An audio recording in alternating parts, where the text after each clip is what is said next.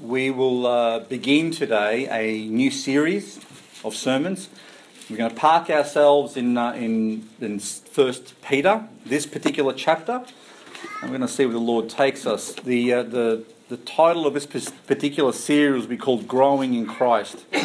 So we're going to read this whole chapter this morning because it will form the foundation for the next few weeks. So it's probably probably looking about another the four weeks of sermons on this particular chapter here. There is a wealth of information and advice for us on how to live godly lives uh, through uh, the uh, beloved um, Apostle Peter. So read with me 1 Peter chapter 2, verse 1. Wherefore, laying aside all malice and all guile and hypocrisies and envies and all evil speakings, as new-born babes, desire the sincere milk of the word, that ye may grow thereby. If so be ye have tasted that the Lord is gracious, to whom coming as unto a lively stone, disallowed indeed of men, but chosen of God and precious.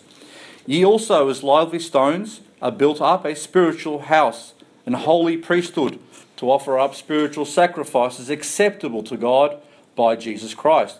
Wherefore also it is contained in the Scripture Behold, I lay in Zion a chief cornerstone, elect, precious, and he that believeth on him shall not be confounded. Unto you, therefore, which believe, he is precious. But unto them which be disobedient, the stone which the builders disallowed, the same is made the head of the corner, and a stone of stumbling, and a rock of offence, even to them which stumble at the word, being disobedient, whereunto also they were appointed. But ye are a chosen generation, a royal priesthood, a holy nation, a peculiar people, that ye should show forth the praises of him who hath called you out of darkness into his marvellous light, which in time past were not a people, but are now the people of God, which had not obtained mercy, but now have obtained mercy. Dearly beloved, I beseech you, as strangers and pilgrims, abstain from fleshly lusts, which war against the soul having your conversation honest among the Gentiles, that whereas they speak against you as evildoers, they may, by your good works, which they shall behold, glorify God in the day of visitation. Submit yourselves to every ordinance of man for the Lord's sake, whether it be to the king as supreme, or unto governors, or unto them that are sent by him for the punishment of evildoers and for the praise of them that do well. For so is the will of God that they that with well doing ye may put to silence the ignorance of foolish men, as free, and not using your liberty for a cloak of maliciousness, but as the servants of God. Honour all men, love the brotherhood, fear God, honour the king. Servants, be subject to your masters with all fear, not only to the good and the gentle, but also to the froward. For this is thankworthy, that if a man for conscience toward God endure grief, suffering wrongfully, for what glory is it if, when ye be buffeted for your faults, ye shall take it patiently? But if, when you do well and suffer for it, ye take it patiently, this is acceptable with God.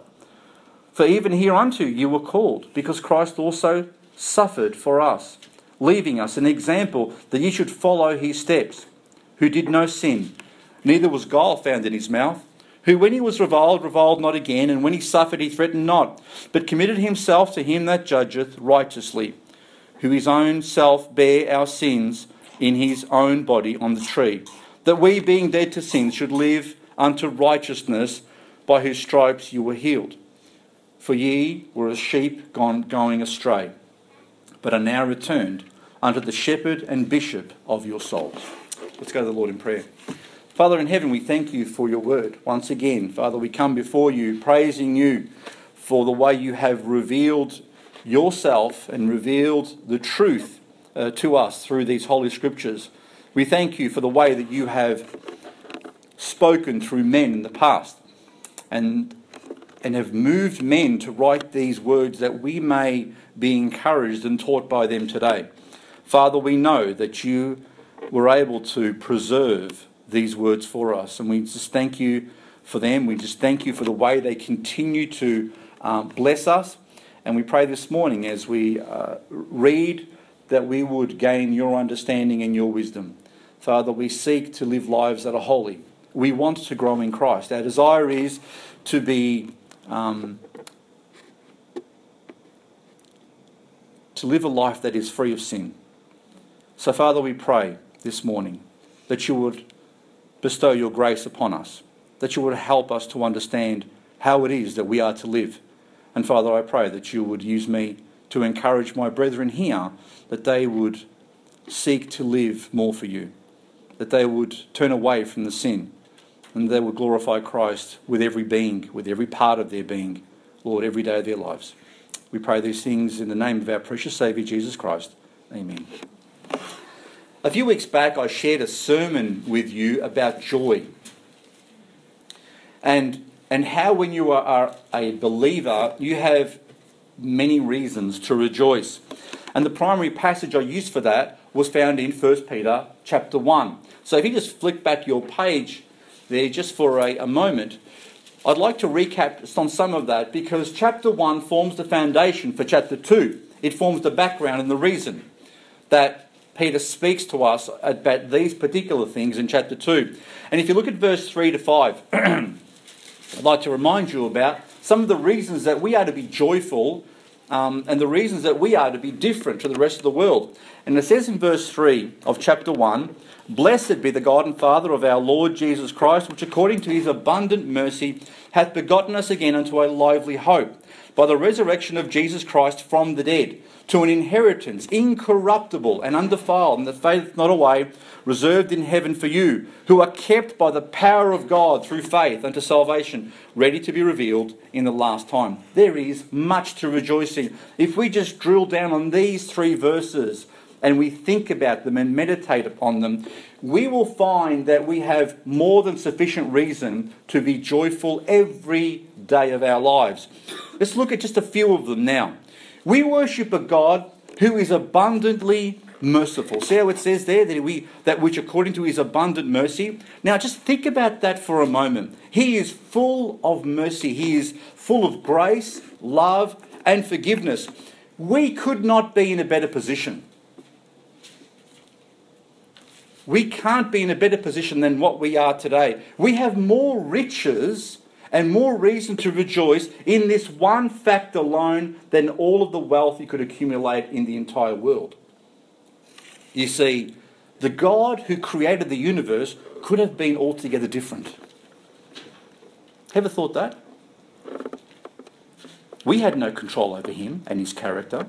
The God of this universe could have been entirely different he could have been a God who wasn't full of mercy, who wasn't full of grace and love.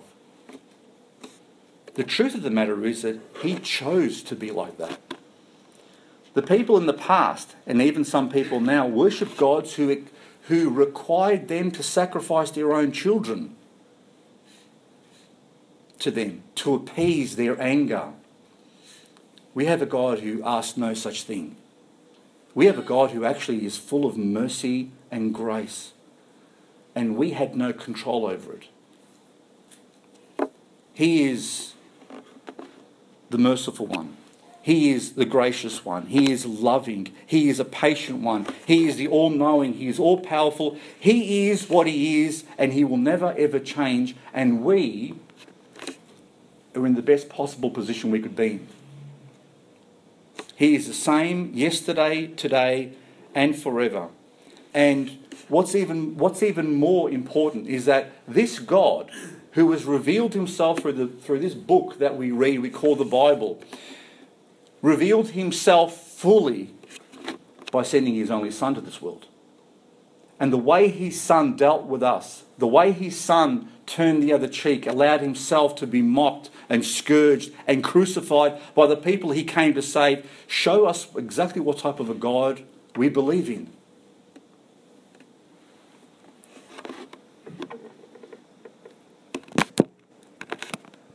If you play Tattslotto, and I don't, and I don't suggest any of you do, but if you won the biggest jackpot you could ever, ever win, and you won billions of dollars and had more money than you knew what to do with. What we have in Him is infinitely more precious than all of those riches. Just that one fact that He is like, like He is should make us rejoice and get excited about. Because he could have been different. And it says here in this passage, it's because of his abundant mercy that we have been born again or begotten again. He did not want us to perish. Do you get that? While we became his enemies, while we turned our back on him, while we broke all of his laws, and we chose to ignore him, our creator, the one who actually sustains and continues to give life, he chose not to let us go. He chose to chase us. He chose to continue to chase us.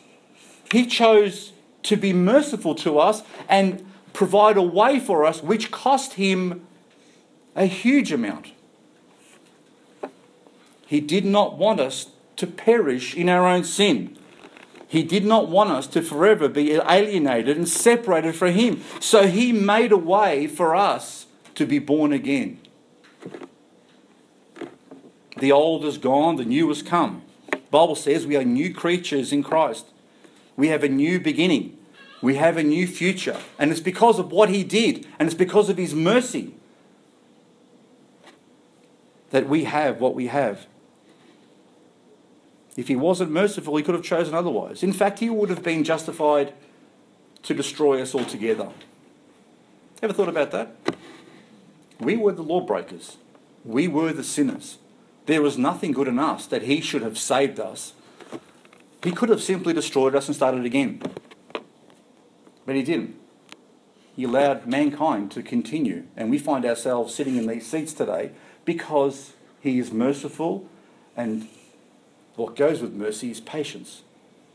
I'm sure that you, if you examine your own lives, look at, look at your life and you say, and you have to say, how patient God is with me. If you don't consider the patience of God in your own life, then, then I'm wondering what you consider your life to be, or who you consider yourself to be. Because we all fall short of that standard which God has. And we have all taken much longer than what we have needed to be the people God wants to be. I don't think there's anyone here, if I asked you this morning, are you perfect? Then you'd put up your hand and say, oh, yeah, I was perfect a long time ago. I sorted that one out. None of us are perfect. Yet God is continuing to be patient. And do you know what we need to continue on this daily walk? He has to continue to give us grace. He has to continue to give us something that we don't deserve. So that's a God of patience. That's a God of, of immense grace that I can't understand. There is nothing in me today which makes me any better than what I was before I got saved. Did you get that? There's nothing, nothing better in me other than what He Himself has put in there. There's nothing I can take any credit for because He's done it all. We have an amazing reason to rejoice because we have a living hope. We have a lively hope, as it puts there. Not only did he reveal himself to be merciful and kind and gave us a new life in him, he then chose to give us a home with him in heaven. He then gave us even something more than what we deserved. Again, he went another step forward. He gave us an inheritance in heaven with him. This home, this uh, abode that, that is being created for us at the moment while we speak, is incorruptible. It says it can't fade away, it can never rust, it can never be repossessed. It can never be taken away from us. We don't have to work to pay it off. We don't have to accumulate wealth to put a deposit on it. We don't have to pay council rates. We don't have to pay land taxes. It's the most valuable piece of property anywhere in the universe and outside of it. Forget about the eastern suburbs. Fawkner's the best. I mean, um, forget about the eastern suburbs. Forget about the mansions in Toorak and South Yarra. Forget about the wonderful beachside homes with ocean views. Are you kidding me? These will look like slums compared to what he's got for us slums. And do you know who's building them? Do you know who's building these? Because I don't know if you've ever moved into a house, but when you move into a house, even when it's brand new, you have to keep fixing things up because they haven't screwed this on right or plastered that properly or, or put that pipe in properly. Our homes continue to fall apart because the builders themselves and the building materials they use aren't always the best quality. Would you agree? But let me explain, let me share with you who the builder is here. Yeah? The builder is the Son of God. He is the best architect anywhere in the universe. He is the most highly qualified because he's the one who didn't just design, isn't just designing these homes, he designed the entire universe to run. He designed every atom and molecule. He designed all the laws of physics. He designed everything from beginning to end. And every scientist knows in this world that this universe is so finely tuned that it's astronomically improbable that there isn't a God every scientist, every physicist, every research scientist, every PhD out there knows within themselves and they know the facts that when you look at the way this universe is created, when you know that every atom and the way it's the way it's uh, manufactured, okay, the balance between an, a, a, proton and a neutron and an electron and the strong magnetic, uh, strong elect, uh, sorry, nuclear force and the weak nuclear force and the electromagnetic force and the gravitational force, if these things aren't exactly as strong as they are and as big as they are, this universe would collapse. Did you know that? Did you know that with all of the planets, the scientists are looking out there with their telescopes and finding in, in all of the other uh, galaxies around and all the other uh, star systems, what they're finding is every planet doesn't match ours. In fact, they've finally come to the realization that guess what? In all the universe, we're unique. We're unique. There is no other planet with life on it like this. And they'll still look, but they've already come to the realization that if they haven't found anything yet, they're probably not going to find it now. And that's because there's an architect who created this universe. And he created it just right so that we could live. And that's the man who's building our homes. So, it, does that excite you? Does that not excite you that you have your name on a title deed on a property in heaven? Imagine the view. Imagine your neighbours. We're living next to angels. I can't imagine the beauty. And the Bible says that I hath not seen nor he heard what God has prepared for them that love him. He's given us a taste of it, but can you imagine when we get there? And we don't have to work to keep it. We don't have to pay it off. We don't have to perform religious rituals and, and tally up our good works and hope in the hope that one day we will be there. He just says, have faith and trust me. Have faith. Trust me. You simply have to believe and trust him that what he's telling you is true. And that's why it says that we can't help but love Jesus. We can't help but love him because look in verse 8 and 9 it says, Whom having not seen you love, in whom though now you see him not yet believing, you rejoice with joy unspeakable and full of glory, receiving the end of your faith, even the salvation of your souls. And this is the most important answer that you and I need to have sorted in our lives. And this is an answer you can have today.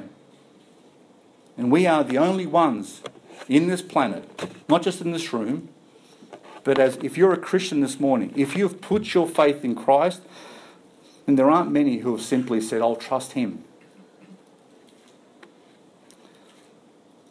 So, having told us, given us a number of reasons to rejoice and to be happy about, even though the world may throw everything else at you, even though everything, you could lose everything in this world and everything could turn against you. When you have these things and you've parked these things in your mind and in your heart, doesn't matter what the world throws at you.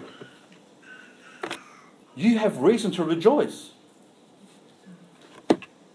Look how Peter finishes the first chapter with these words in verse 22 to 25.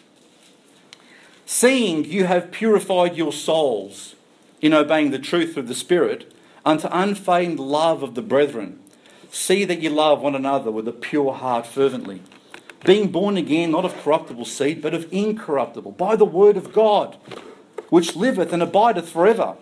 For all flesh is as grass, and all the glory of man is as the flower of grass. The grass withereth, and the flower thereof falleth away, but the word of the Lord endureth forever. And this is the word which by the gospel is preached unto you.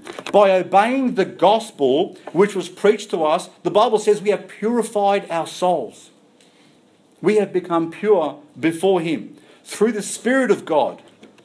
And that causes us to love God back and love each other. Because it says, see what, see what it mentions there? It says, um, through the Spirit unto unfeigned love of the brethren. See that ye love one another with a pure heart fervently. One of the greatest indications that you have been born again in the Spirit and through the Spirit is that you love the brethren. You love the other ones who are in the same family as you. Jesus clearly taught that the world would know that we are his disciples because of the quality of this love. You see, there is love in the world. Don't, don't be fooled. Even the unsaved love and receive love. If you, if you believe that there's no love in the world, then, then how do you explain the love of a mother for a son or, or, or for a child and, and a love, a love between a husband and a wife? There is love. There is brotherly love in the world. There is, there is a, a lot of love in the world. Plenty of hate, probably more hate than love, though. But the Bible says, and Jesus says, that the quality of love that we have one for another is God's type of love. It's a love that actually self sacrificing and goes well beyond what the world expects of people when they deal with each other. It looks different to worldly love, it will have a different type of character to it. We need to always be mindful of our love one for another. For the devil knows that love draws people to Christ. Do you notice what Jesus says? They will know that you are my disciples by the love you have for one another. So just think about that for a moment. The world looks at the love that we have for each other, the demonstration of that love, and they say, oh, wow, look at that love. They can't condemn that love, they can't speak against it. They might disagree with the gospel, but that love, that you can't argue against love, against genuine love. So that love will draw them to ourselves and draw them to Christ ultimately. And the devil knows that. So, what, what is the one thing the devil will try to do to stop that from happening? He tries to cause disunity in the church. He tries to get you unfocused from what you're meant to be doing, which is loving each other. The first thing he will do, and in attacking the church, is to actually try and break down that love. But a genuine display of love is worth a thousand words. And a life genuinely lived for Christ will break down more barriers than the best apologetic arguments you can have. You see, there, uh, there was one thing that I, that I learnt in my life and I went through a stage or through a phase in my life where I thought to myself, I have to learn all the best possible scientific arguments and apologetic arguments about the existence of God, about the existence of the scriptures, about all these different things. Every argument I, I could imagine, I went to learn. Because I thought that through argument, if I could beat them in an argument, they're going to come to my side. You know what I found out? It doesn't work. You can't beat someone in an argument and expect them they're going to they're going to say, "Oh no, oh you're right. You know, I'll, I'll capitulate. I'll fall down, and I'm going to come on your side." It doesn't happen because people just get their backs up even more. And people will, even if they've lost an argument, even what I've told you this morning, every scientist knows that the, that the universe is so finely tuned that there has there's only there's only two possible alternatives to that, right? And that one is to believe in an infinite number of universes. An infinite. an infinite number of universes of which we are only one. And it's by pure random chance that we came along. And they have to believe in, a, in, a, in, a, in an infinite number of universes, right, which they haven't seen, which they can't measure. Or they have to believe in one God who's smart enough to make this universe the way it is and who created man specially for this planet. Which is easier to believe? An infinite number of universes that they can't see, they can't measure, or one God? Well, there's a thing called Occam's razor, okay? And scientifically, this principle says that when you're presented with two possible alternatives as an explanation for something you're observing, this thing says that we are to choose the simplest one. Okay? The simplest one. So, which is a simpler one? To believe in an infinite number of universes that you can't measure or see or even, even check, or to believe in one God who actually created the universe with the, the specifications that it has. They know what they're supposed to be doing. But because they cannot bring themselves to include God in any explanation, they continue to go and look the other way. Winning an argument against them doesn't win. But you know what can win them? Is love. Love can win them. Because deep down, they're all lonely. Deep down, they're all desperate. Deep down, they want a reason to live. And we can show them that reason by the lives that we live. A genuine display of love is worth a thousand words. Talk is cheap, to be honest with you. Plenty of people talk. Plenty of people can, can blab the whole day long. But without action, those words don't mean really anything at all. And we have to be people of action, not just people of words, because that's what they're looking for. If there's no conviction in our lives, then our words will fall on deaf ears. They have to see that there's a difference. They have to. If they see no difference between you and them, why would they even consider? Why? Because you're more intelligent than them? Because what? You're richer than them? What reason would they have to go and move towards your way of thinking? Unless we show them the love of Christ, how will they ever receive that love for themselves? When the Word of God is demonstrated as well as spoken, it is the most powerful influence on people that are trapped by the devil. Which brings us to the beginning of this passage. We're going to look at the first three. Today we're going to examine verse 1, 2, and 3 of chapter 2. Wherefore, laying aside all malice and all guile and hypocrisies and envies and all evil speakings, as newborn babes, desire the sincere milk of the word that ye may grow thereby if so be ye have tasted that the Lord is gracious. In the light of what has been done for us, in the light of who we are and who God has revealed himself to be, um, and what we have to look forward to, Peter now gets down to business. He says, Since you've got all this, since we know all this, this is how we're meant to live now. Okay? So, in verse 1 it says, laying aside all malice and all guile and hypocrisies and envies and all evil speakings. Lay aside. You know what that looks like?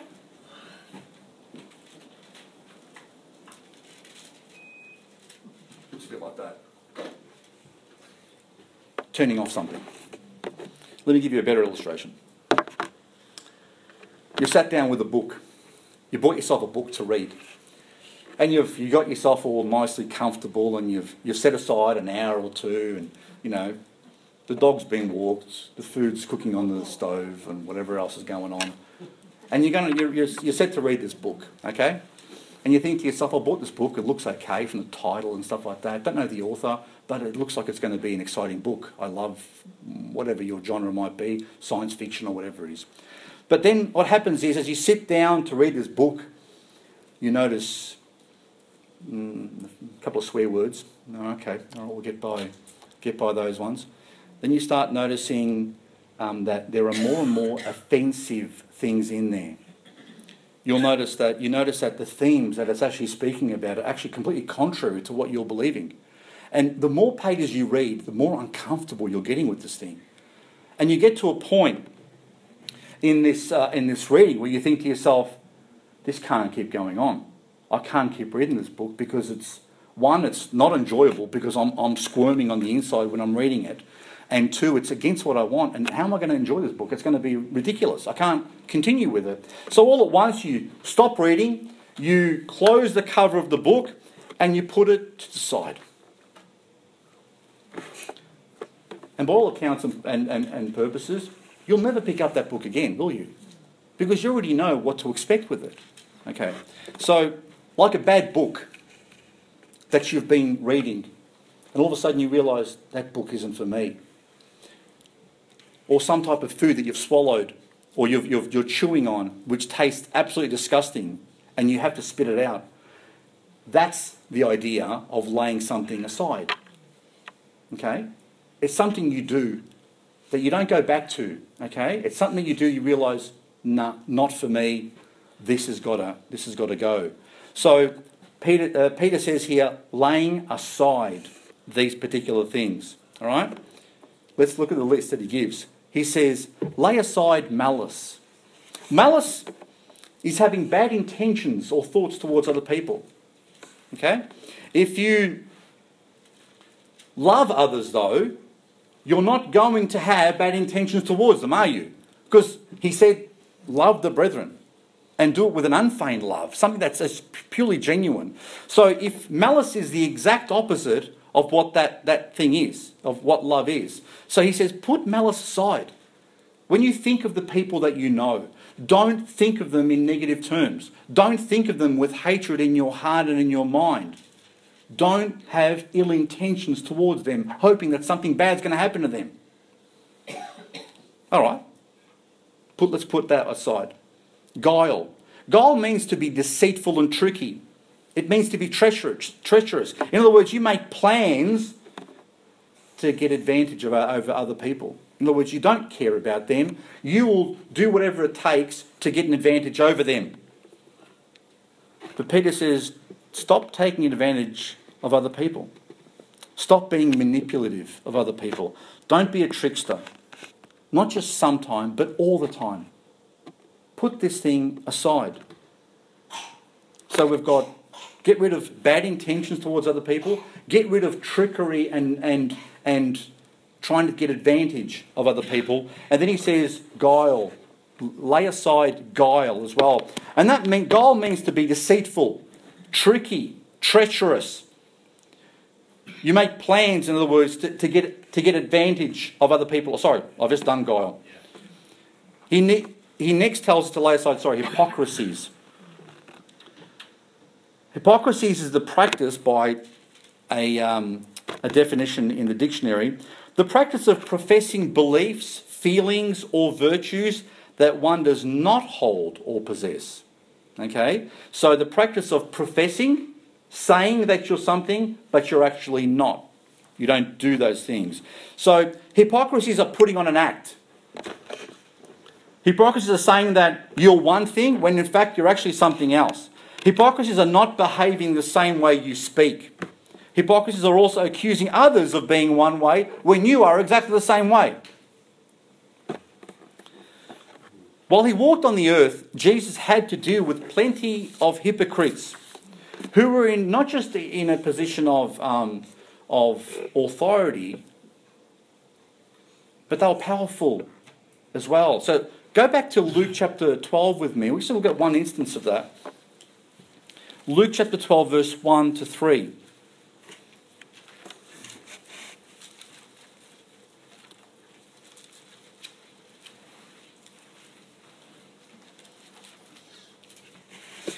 Luke 12, chapter 1 says, In the meantime, when there were gathered together an innumerable multitude of people, insomuch that they trod one upon another, he began to say unto his disciples, First of all, beware ye of the leaven of the Pharisees, which is hypocrisy.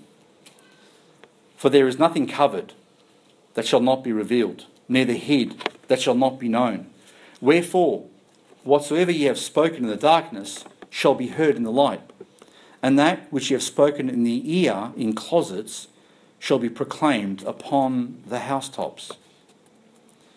In other words, the hypocrisy of the Pharisees um, was so evident, was so out there, was so strong that Jesus felt it was necessary to warn his disciples about it and say, See what they're like? Don't be like that. hypocrisy in the church is nothing really new. Hypocrites have been around for a very long time. And religion tends to do that to you. But, but hypocrisy is evident in every realm of society in politics, in, in, in everywhere. It's not just in, a, in the church. The problem is, in the church, people are presenting themselves as something. So it's easy to, to see hypocrisy. If someone doesn't say anything about themselves, if they don't care what lifestyle they live, well, it's having to be even a hypocrite. No one's looking at you.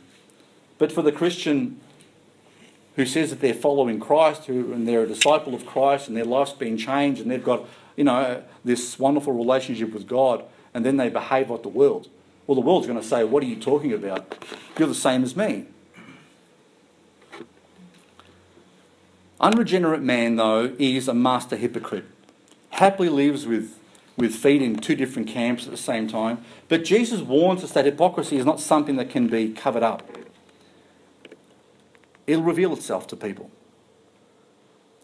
Don't think to yourself that if you're being hypocritical about something, that people don't notice it. It'll show up. Because you know why? Because most of the people are hypocrites themselves. So they're able to spot the other hypocrite. Okay? It will show up one way or the other. So if you're pretending to be something when you're not, um, don't expect that you're hiding it for too long. And if you can manage and you are an expert actor and can hide it here, it will be revealed after. The interesting thing about it is that this has to be one of the most common reasons people say they don't go to church. I'm sure every one of you have heard it. You're a Christian? Oh, too many hypocrites in the church. I don't go to church because there are too many hypocrites in the church. Yeah, it's, I'm sure you've heard it one way or the other that the church is full of hypocrites. Let me ask you a question. Should that be the case? Should it be the case that the church is full of hypocrites? Well, Jesus warned us against it. It's a bit like saying the church is full of adulterers. The church is full of liars. The church is full of every other sin that we can think of.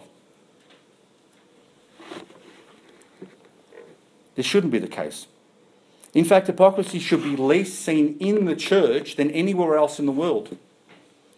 And for professing, a professing Christian, hypocrisy, hypocrisy should be something that is laid, as Peter says, aside. It should be set aside in their life. What we speak, we should live. And what we live, we should speak.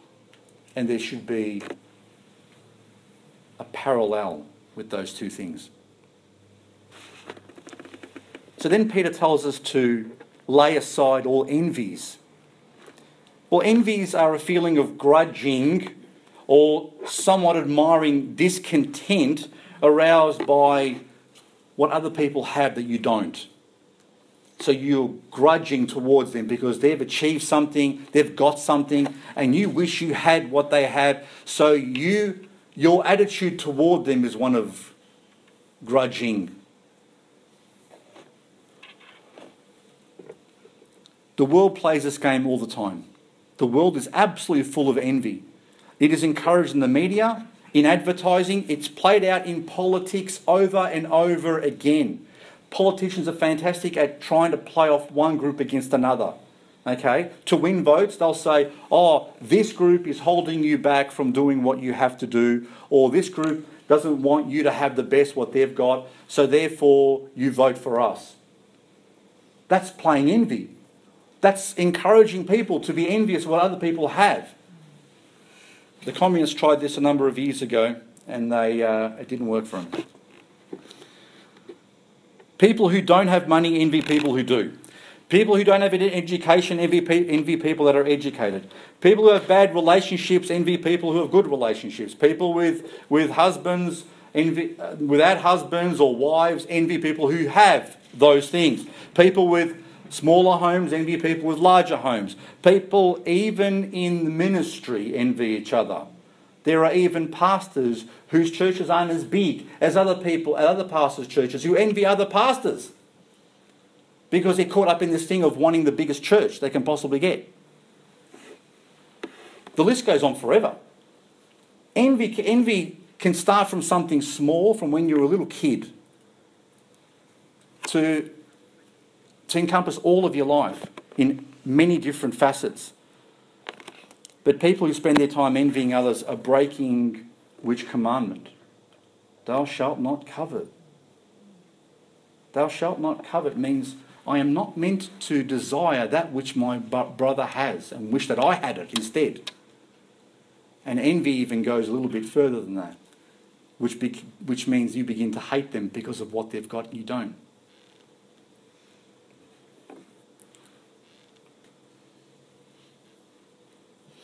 If we can't rejoice over the successes of people that we know, if we can't rejoice when good things happen to our brethren, to our brothers, our families, when good things happen to them, the problem is not with our brethren. The problem is not with our friends or our families. The problem is with us. Pure and simple. If you struggle to rejoice when something good happens to someone else and you find yourself continually criticizing them and becoming angry about when good things happen to them, the problem is not with them. Envy should not be present at all in the life of a genuine Christian who understands what they actually have in Christ. Remember what I told you a minute ago? A few minutes ago. What we have is more precious than anything in the world. So, what's the point of envying? It's ridiculous. It's a bit like a multi, multi millionaire who has, who has uh, many homes all around the world, who has the most expensive cars, walking out of his house one morning and sees his neighbour bought himself a push bike, a new push bike. And then says, Oh, I wish I had that. How did he get that? Does it sound ridiculous to you? Well, that's how ridiculous it is when a Christian envies someone else. Because what they have is more precious than multi millions of dollars. How can you possibly envy someone else, especially who's in the world, who's going to hell? You can't. It doesn't make any logical sense. It's, it's lunacy, it's blindness, and should not be in our heads, let alone our hearts. Peter says, lay aside these things. Turn with me to Galatians chapter 5, verse 19 for a moment.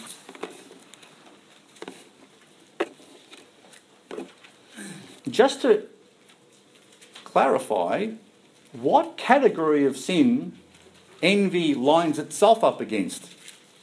Galatians chapter 5, verse 19. If you think in yourself that there are smaller sins and there are bigger sins, and God and God is going to only judge the bigger sins, let me warn you. Have a look at this list. Galatians chapter 5, verse 19. Now the works of the flesh are manifest. Which are these? Adultery, fornication, uncleanness, lasciviousness, idolatry, witchcraft, hatred variance, emulations, wrath, strife, seditions, heresies. Is that a bad, good or bad list? They're pretty bad things, mate. Look at the very next one. Envyings.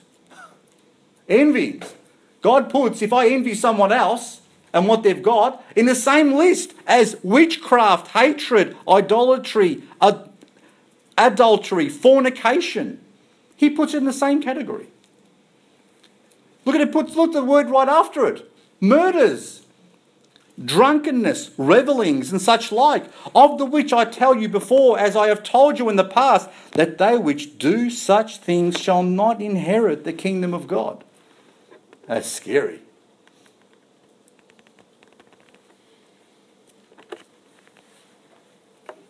Envying. I used to come, and I've shared this with you before. I used to come from a church. I, I, my, the first when I got saved, I attended a small fellowship of people who genuinely loved the Lord. It morphed into something else. It morphed into a holiness church. Now, the holiness church believes that if you're not perfect, you're not going to heaven. You like that? Because Jesus says, I take that passage, it says, Be ye perfect, as your heavenly Father is perfect. They take that and they say, See, you have to be perfect. If you're not perfect, you're going to hell. So, guess what they're preaching about every week?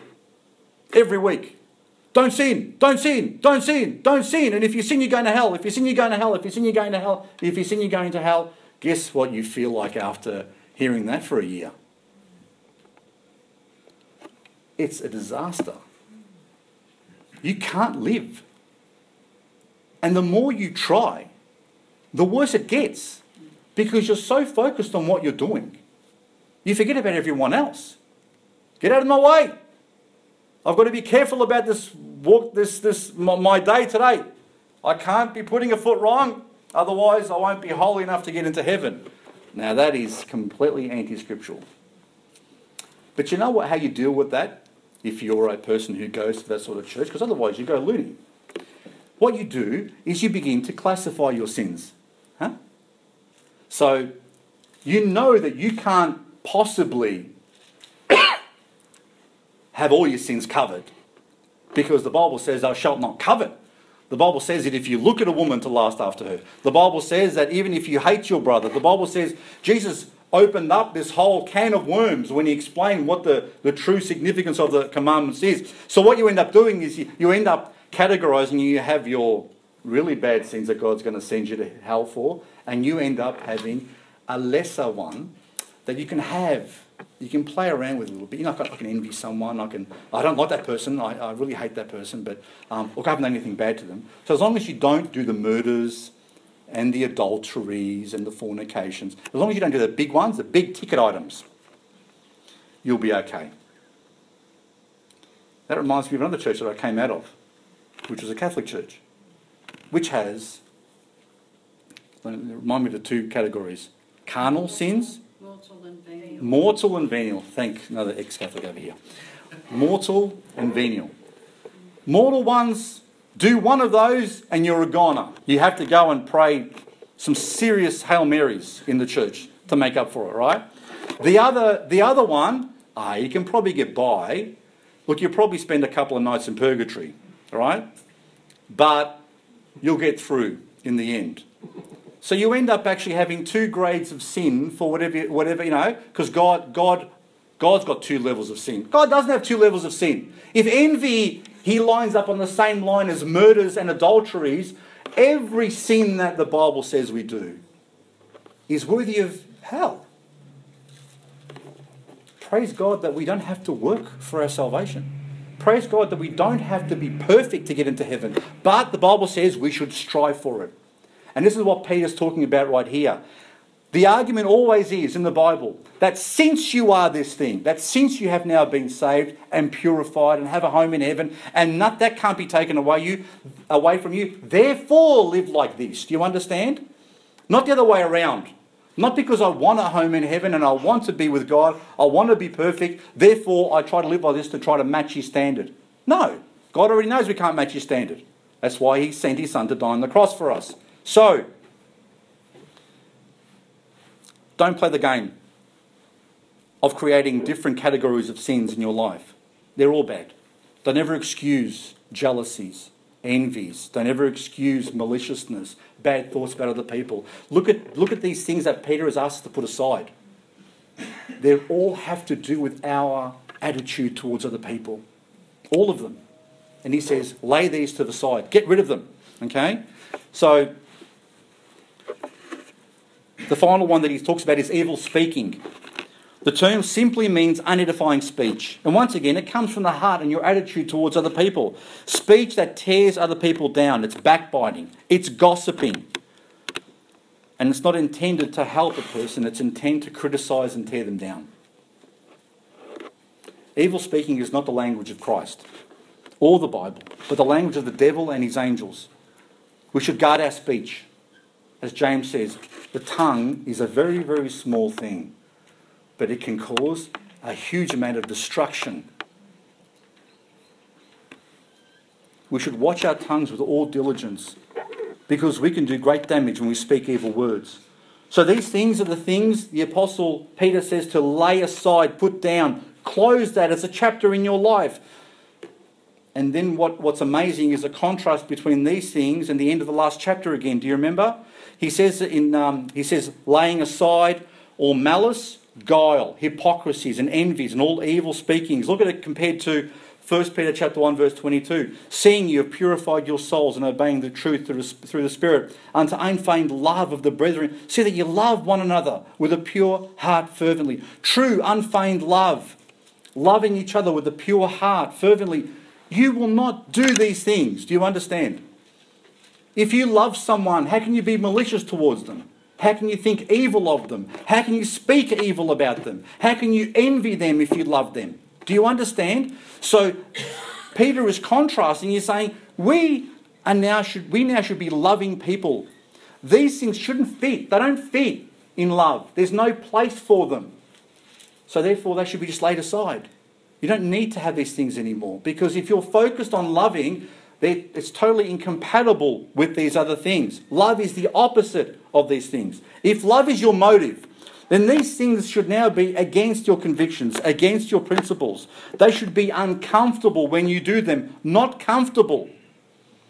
Remember that the example of reading a book. You get to the book, you're getting more and more uncomfortable with this book. You realize it's not what you want to be doing. So, what do you do? You close the book, you put it to the side. You're not going to go back to it because you know what it's like. That's what we should be doing with these particular sins in our lives. We should close the cover. Stop reading, close the cover, put it on the side because the story of our lives is a totally different one now. It's not that old story we're reading. God's made a new story for us. And it sounds a whole lot better than the old one. The motive is now not my flesh, but love. Turn to Romans chapter 13, verse 8 with me. We're almost finished. Romans chapter 13, verse 8.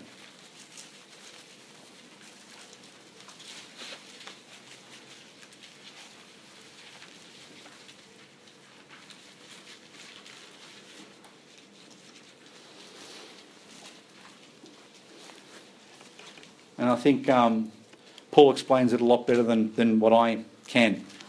Paul says in chapter 13, verse 8 of Romans, Owe no man anything but to love one another. For he that loveth another hath fulfilled the law.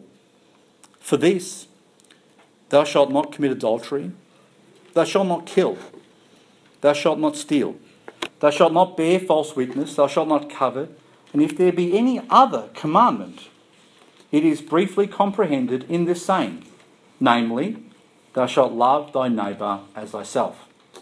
Love worketh no ill to his neighbour. Therefore, love is the fulfilling of the law. That's exactly what I want to. He has put in a nutshell exactly what I want you to understand this morning. That when you love, these things naturally don't fit, they will naturally be put aside.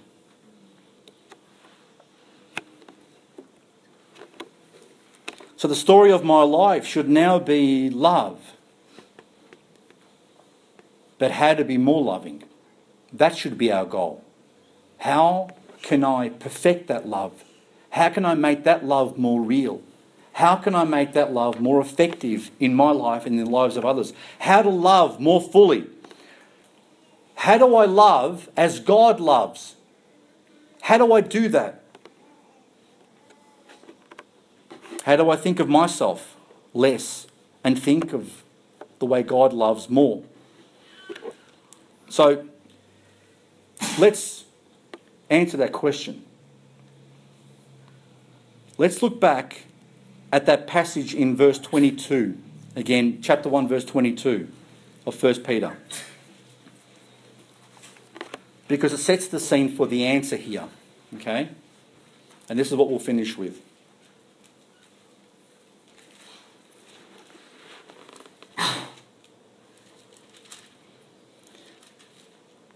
Listen to these words carefully.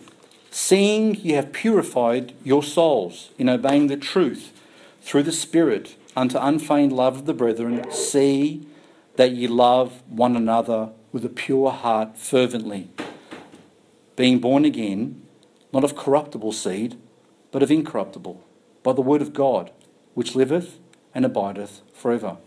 We were born again, the Bible says, and given this new heart to love through the word of the living God.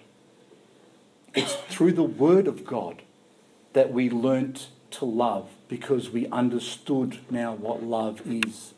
Because he demonstrated his love to us. It's through the word of God that we come to receive that love. We were born again through it because the gospel was the good news that we heard, we accepted, and it changed our lives. We now have a capacity to love as God loves. So, if that's the way we started with our walk, seeing we were purified through the Word of God, that we could love, look at verse 2 of 1 Peter chapter 2 and verse 3. As newborn babes. So consider yourselves as babes. Desire the sincere milk of the Word, that ye may grow thereby if so be ye have tasted that the Lord is gracious. You and I are now what the Bible calls eternal beings. Okay? We have an eternity ahead of us. So, in every sense of the word, we're babes. Okay? We have an eternity ahead of us. I don't know how long some of you have been born again for. I haven't been born again for more than 30 years. But 30 years compared to an eternity still makes me a babe, right? we're still babes. So Peter says, as babes, desire the milk of the word, that you will grow through it. So notice, as it, notice it says there, um, if so be ye have tasted the Lord is gracious. We have tasted God. We've had a taste of his love. And our desire should be to want more of it. And as we as we, we take in more and more of it, we can give out more and more of it. We can grow stronger through it. You see, the very gospel of truth that changed our lives is the beginning of something that will continue on in our lives. The truth of the Word of God is something that we all need to continue to grow into the type of people God wants to be. In fact, to grow into the, the image of His only Son. That's what He wants from us. The Word of God is the milk that we need to continue to grow in that grace. Let me ask you this morning. You don't have to answer me, but do you struggle with sin in your life? Is it a struggle for you this morning with sins that you just can't get rid of? Doesn't matter how hard you seem to try. Maybe you're trying in the wrong direction. Maybe your effort's going into doing something that when you should be doing something else. Are the items that Peter tells us to lay aside a problem for you? Is envying a problem for you? Is malicious thoughts, a malicious thoughts a problem for you? Is gossiping and backbiting a problem for you? Is your speech a problem for you? It would reveal one thing that your love is not yet perfected. Because if your love was perfected, you would automatically not do those things, correct? So your desire should be to perfect the love that God has placed within you. And how do you do that? You do that by laying aside these things and picking up something else.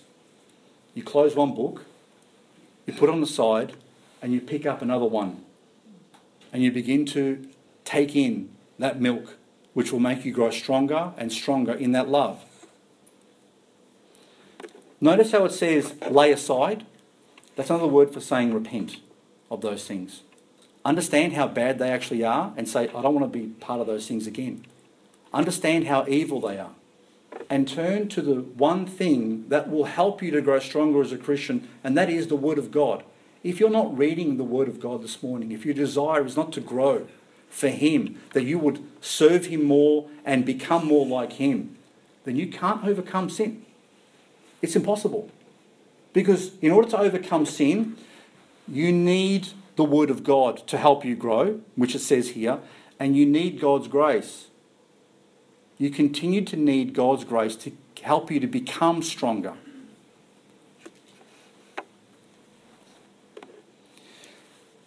Laying aside these things allows you to now pick up a new book, a new source of inspiration to help you love. It's God's Word. It is the most important book you can ever read. It is the most beneficial book you can spend time in. The Word of God is the greatest history book, the greatest story book, the greatest self help book, the greatest self improvement book ever bound between two covers, and we have it. We have it and we have it in its purest possible form. The principle of putting off and putting on is all throughout the Bible. You want to overcome sin? The Bible says take off and put something else on. If you try just to take off without putting on something else, you will never succeed. You'll immediately go and put something else on. Do you understand? The Bible continually tells us put off sin and put on the Lord Jesus Christ. Put on his character. Read the Word of God. Allow that Word to penetrate your mind and your heart, and you will begin to become more and more like Him. If you want to overcome, put off, but remember to put on. If you've tasted that the Lord is gracious, and I believe that most, here, most of you here have, you know how much grace He has for you then ask Him for more of it. He wants to give you more grace. He wants you to win. He wants you to be strong. He wants you to be more and more like Him. That's why He saved you. He saved you to be glorified, that He, that he would be glorified through you. If you've tasted that He's gracious, that He's a giving God, then you can trust in His grace to equip you with everything you need to overcome sin, step by step, day by day and by His grace, you will have the sufficiency that you need to grow. Okay. Do you want to win in this game?